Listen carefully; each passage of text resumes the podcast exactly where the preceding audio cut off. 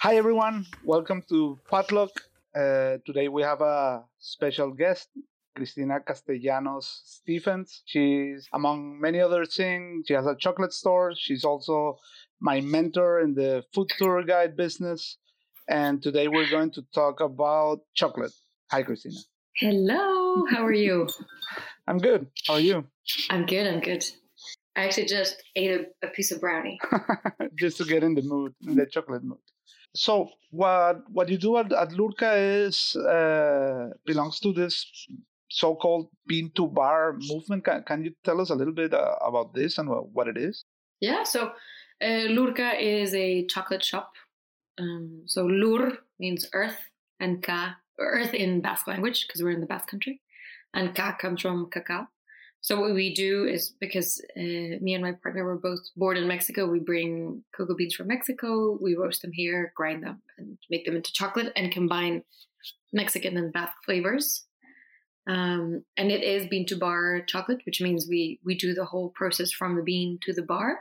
And basically, what we've done is opened a small shop that is where the machines are separated by a glass window, so people can see the process because we're so like disassociated from what how chocolate is made and what chocolate tastes like and so many people don't know that it actually comes from a fruit. So this is what we're doing. We're trying to like bring um, the process and the origin of chocolate closer to people so they understand and appreciate it a lot more.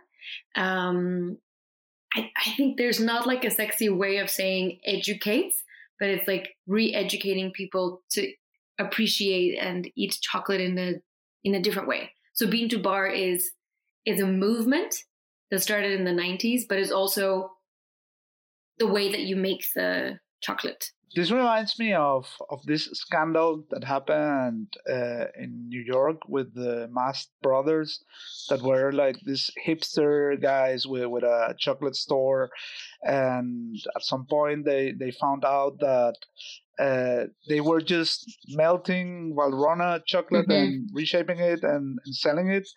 Uh, is that something that, that, that is common in the chocolate world, like fraud or using wrong labels for, for the cacao type? So I think the Mast Brothers scandal, like everybody knows about it, but also weirdly, like their design was amazing. And it was such a big scandal and they were so like popular that it, it actually in a way kind of helped to attract people to Bean to Bar.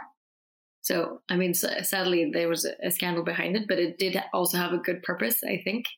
Um, I think what chocolate does is there's a lot of deceiving, deceiving marketing. So if you do an experiment, if you do, if you buy a bean to bar chocolate bar, and then you go to the supermarket and you buy a chocolate bar that you find there, uh, compare the labels Mm-hmm. So what the mm-hmm. big industry does is they copy the terms that the bean to bar movement is using. Um, so it is definitely deceiving. And like the best tips is the less ingredients, the better. Chocolate should just be cocoa beans and sugar, or cocoa beans, sugar, and cocoa butter if it's a dark chocolate. Um, so less ingredients, the better. And the more information you get from the bar, also a lot better. Like, you know, in wine, you always want to know where the uh, grapes are grown, where the the wine the um, winery the bodega is, who makes it, the terroir, the year, like the notes, um, and people are really proud of sharing this information. But weirdly, that doesn't happen with chocolate because everybody thinks that if it's a dark not everybody knows that if it's a dark chocolate that's made with cocoa beans from the Philippines, it's going to taste different than if you have a chocolate that's made with cocoa beans from Mexico or Venezuela or you know Costa Rica. But it should be a given. So what happens is so first we drink the chocolate, then they add sugar in Spain, then they do the first chocolate bar, then they add the milk uh, the milk powder, and then they do the first mass-produced chocolate bar. This is Hershey's. They take it to the to the U.S.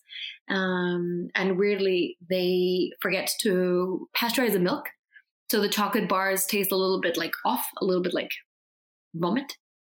And so they changed the recipe and people are like, no, no, no, bring back the original recipe. And so they bring it back. And if you look at uh, some uh, Hershey's bar, sometimes they have the letters PGPR, which is this like added flavoring that tastes like off milk. Um, but having a ma- so chocolate before was for royalty, for the aristocracy, for people who could afford paying uh, chocolate. And you have to think that cocoa beans used to be uh, considered, they were used as um, currency. So they were very important. And then with the mass produced ones, the only way they can, they found a way to make it affordable was to reduce the price um, and add more sugar. So chocolates that you buy in the supermarket are mass produced chocolates where the traceability of where they get their cocoa beans from is completely dodgy. The number one ingredient is always sugar. And it's very hard to work with uh, cocoa beans without adding anything else to it. You have to be patient, like the emulsifying it with uh, soy lecithin, sunflower lecithin, uh, palm oil just makes it cheaper and easier to work with and more fluid right? So that all the usually most of the chocolate bars in the supermarket will have these ingredients, whereas the bean to bar chocolate is like a good wine where they're trying to show off where they buy their cocoa beans from, where they roast them, and the flavor profiles. So what you want to do when you're making a bean to bar chocolate is basically like enhance the flavor of the raw ingredient and not mess it up. Like when you're in a kitchen and you have really good ingredients, your goal is not to mess up the really good ingredients. Yeah, I agree. I, I think simplicity is key in, in many culinary processes. I don't know if I, I have told you this before. I have told this to many people, but Lurka is the best chocolate I, have ever tried. yeah, I really, I really think so. I I had like bean to bar chocolates before, uh, but I mean the bean to bar world is like uh, I would say. So it's like the the natural wine world, you know, that you get many different flavors and many different types. Yeah. Um, but this one's uh, especially I, am a fan of the i would say 70% is my sweet spot mm-hmm, mm-hmm. Uh, we can also talk about that about, about percentages mm-hmm. uh, I, I, think when it goes above that 80 85 perhaps it's too too bitter for me at least in the, the ones i've tried i, I know that Mm-hmm. there are no like strict rules about this uh, yeah but but i i was really I really enjoyed because this was like uh like good chocolate but better. you know. oh, that's amazing. Well, it's definitely. I think you can. Uh, sometimes I don't know. My father makes fun of me. He's just like, "Oh, why do you, you know, force us to do all these steps before we eat the chocolate? I don't want to stare at it and look at the color and let it melt." I'm like, "But you're gonna miss out on all the amazing complexities and the flavors." And I think once you learn how to properly eat and savor chocolate, there's no way of going back. Like chocolate is the one ingredient in the world that has to go up to the temperature of your body for you to be able to taste it. So if you open a chocolate bar and you just gobble it and chew, which is what we're used to doing, you miss out on like all the magic, right? Whereas again, if you think of wine, you don't just glug a whole bottle of wine. Like you take your time and savor it. That's what you want to do with the chocolate as well.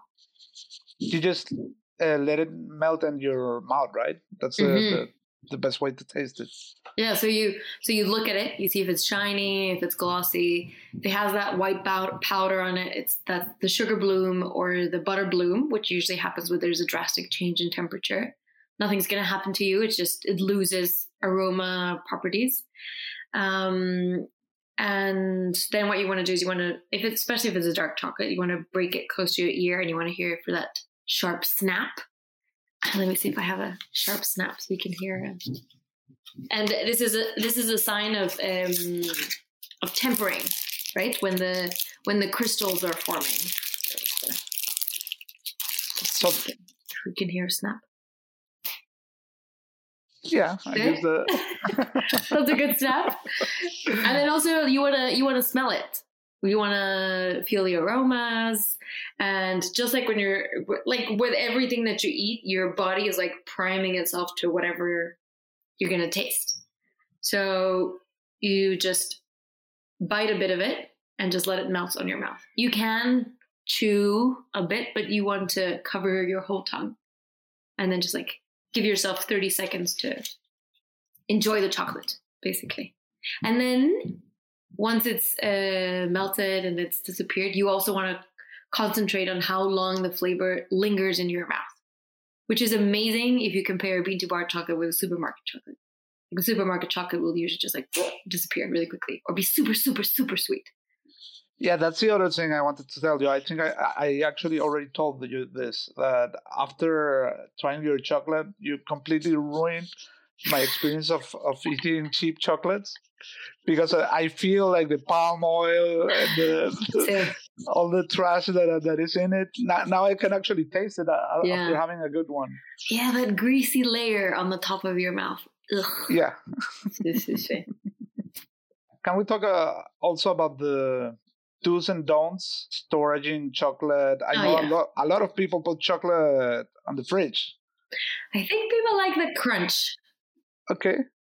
I think that's why people put it in the fridge. Never that, put your chocolate in the fridge. That's the first thing I also learned while, while working with chocolate. Um, I worked in a chocolate store from Maria Fernanda Di Giacobbe mm-hmm. when she was starting in, in Venezuela, her chocolate store called Kakao, uh, to learn how to work with chocolate, how to temper chocolate, how to make uh, bombones, uh, how to make the, the ganache uh, it was pretty nice. I remember the the most iconic she had was was a passion fruit bonbon, and also there there was one that was really nice with in Venezuela, but also in in other regions of the Amazonas. There is a a hot sauce ma- made out of ants, mm. and in Venezuela it's, it's called catara.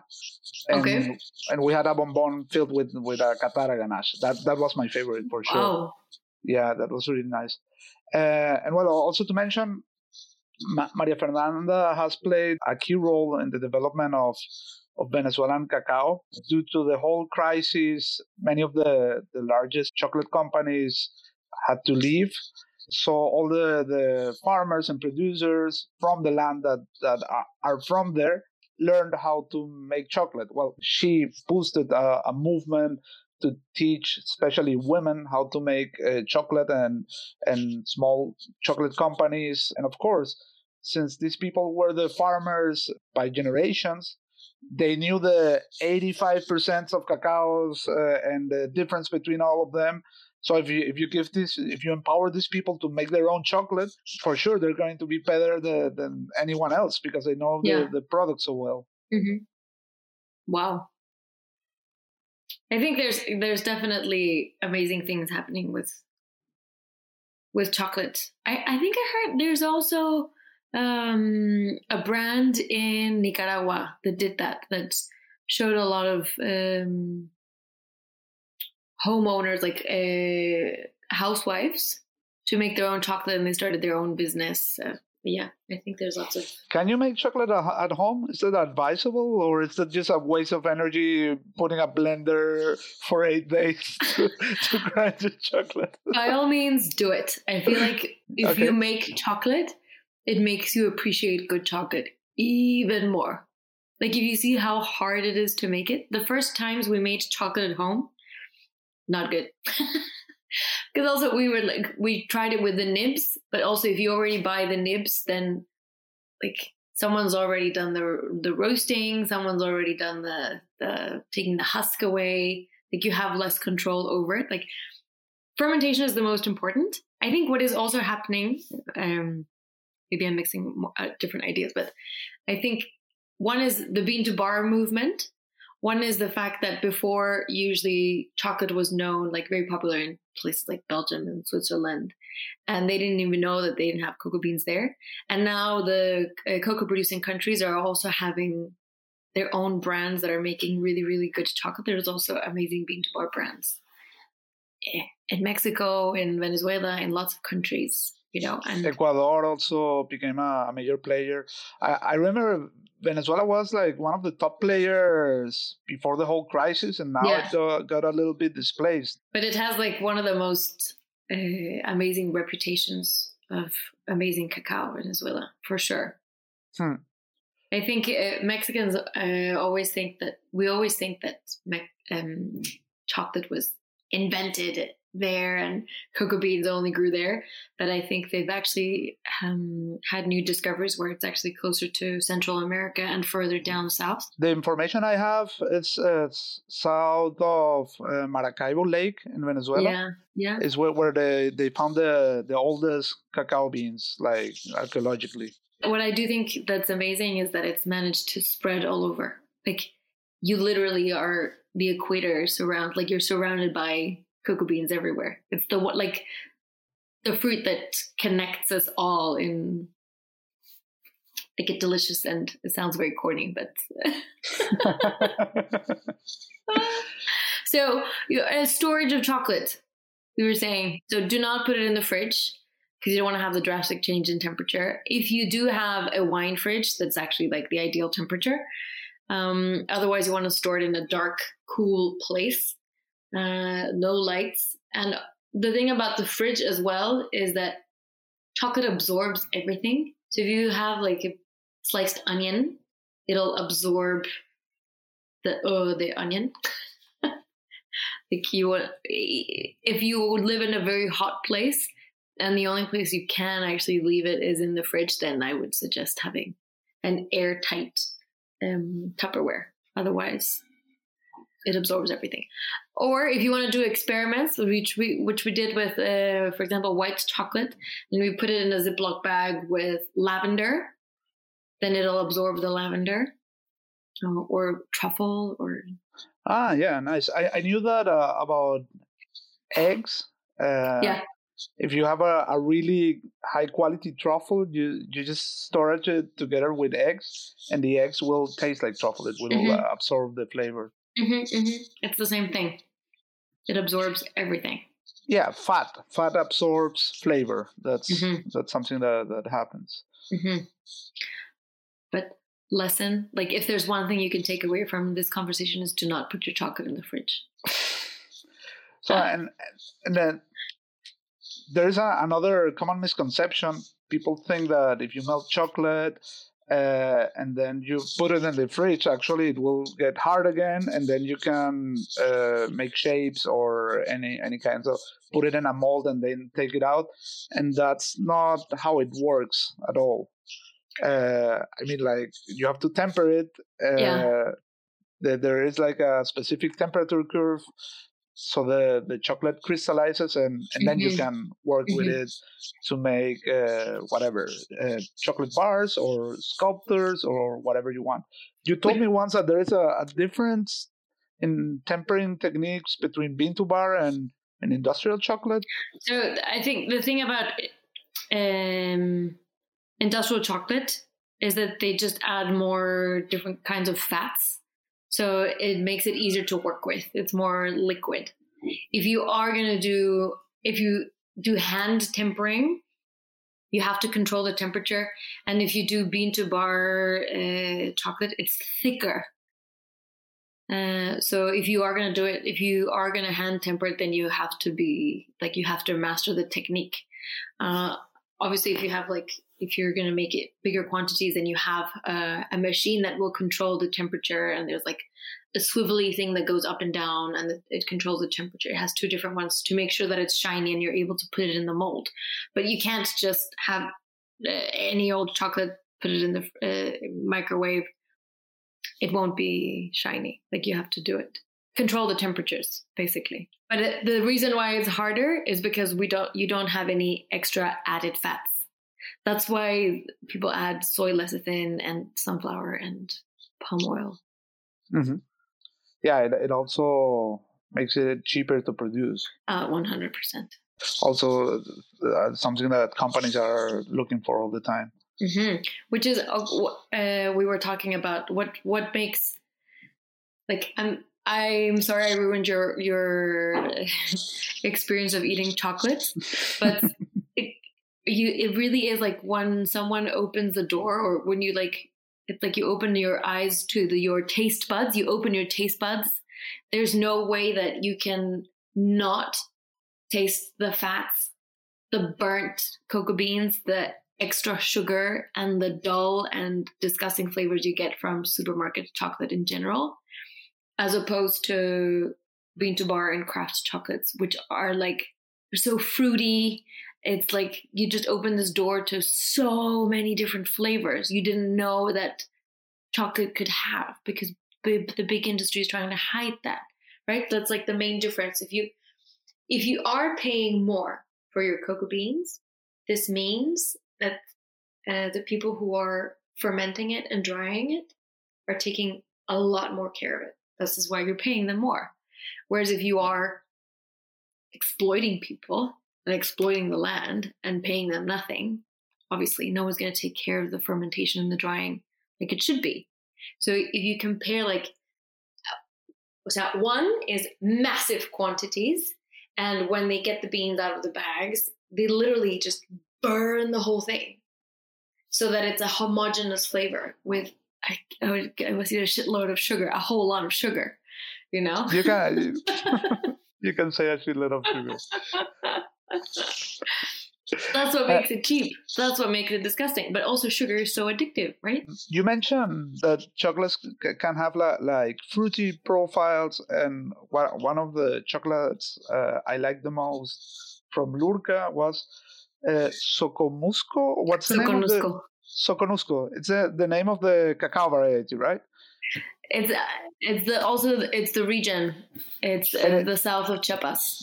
Yeah, and it has this racing profile, and and this is something probably that the the industry doesn't feel it's the proper chocolate flavor, so they discard yeah. it.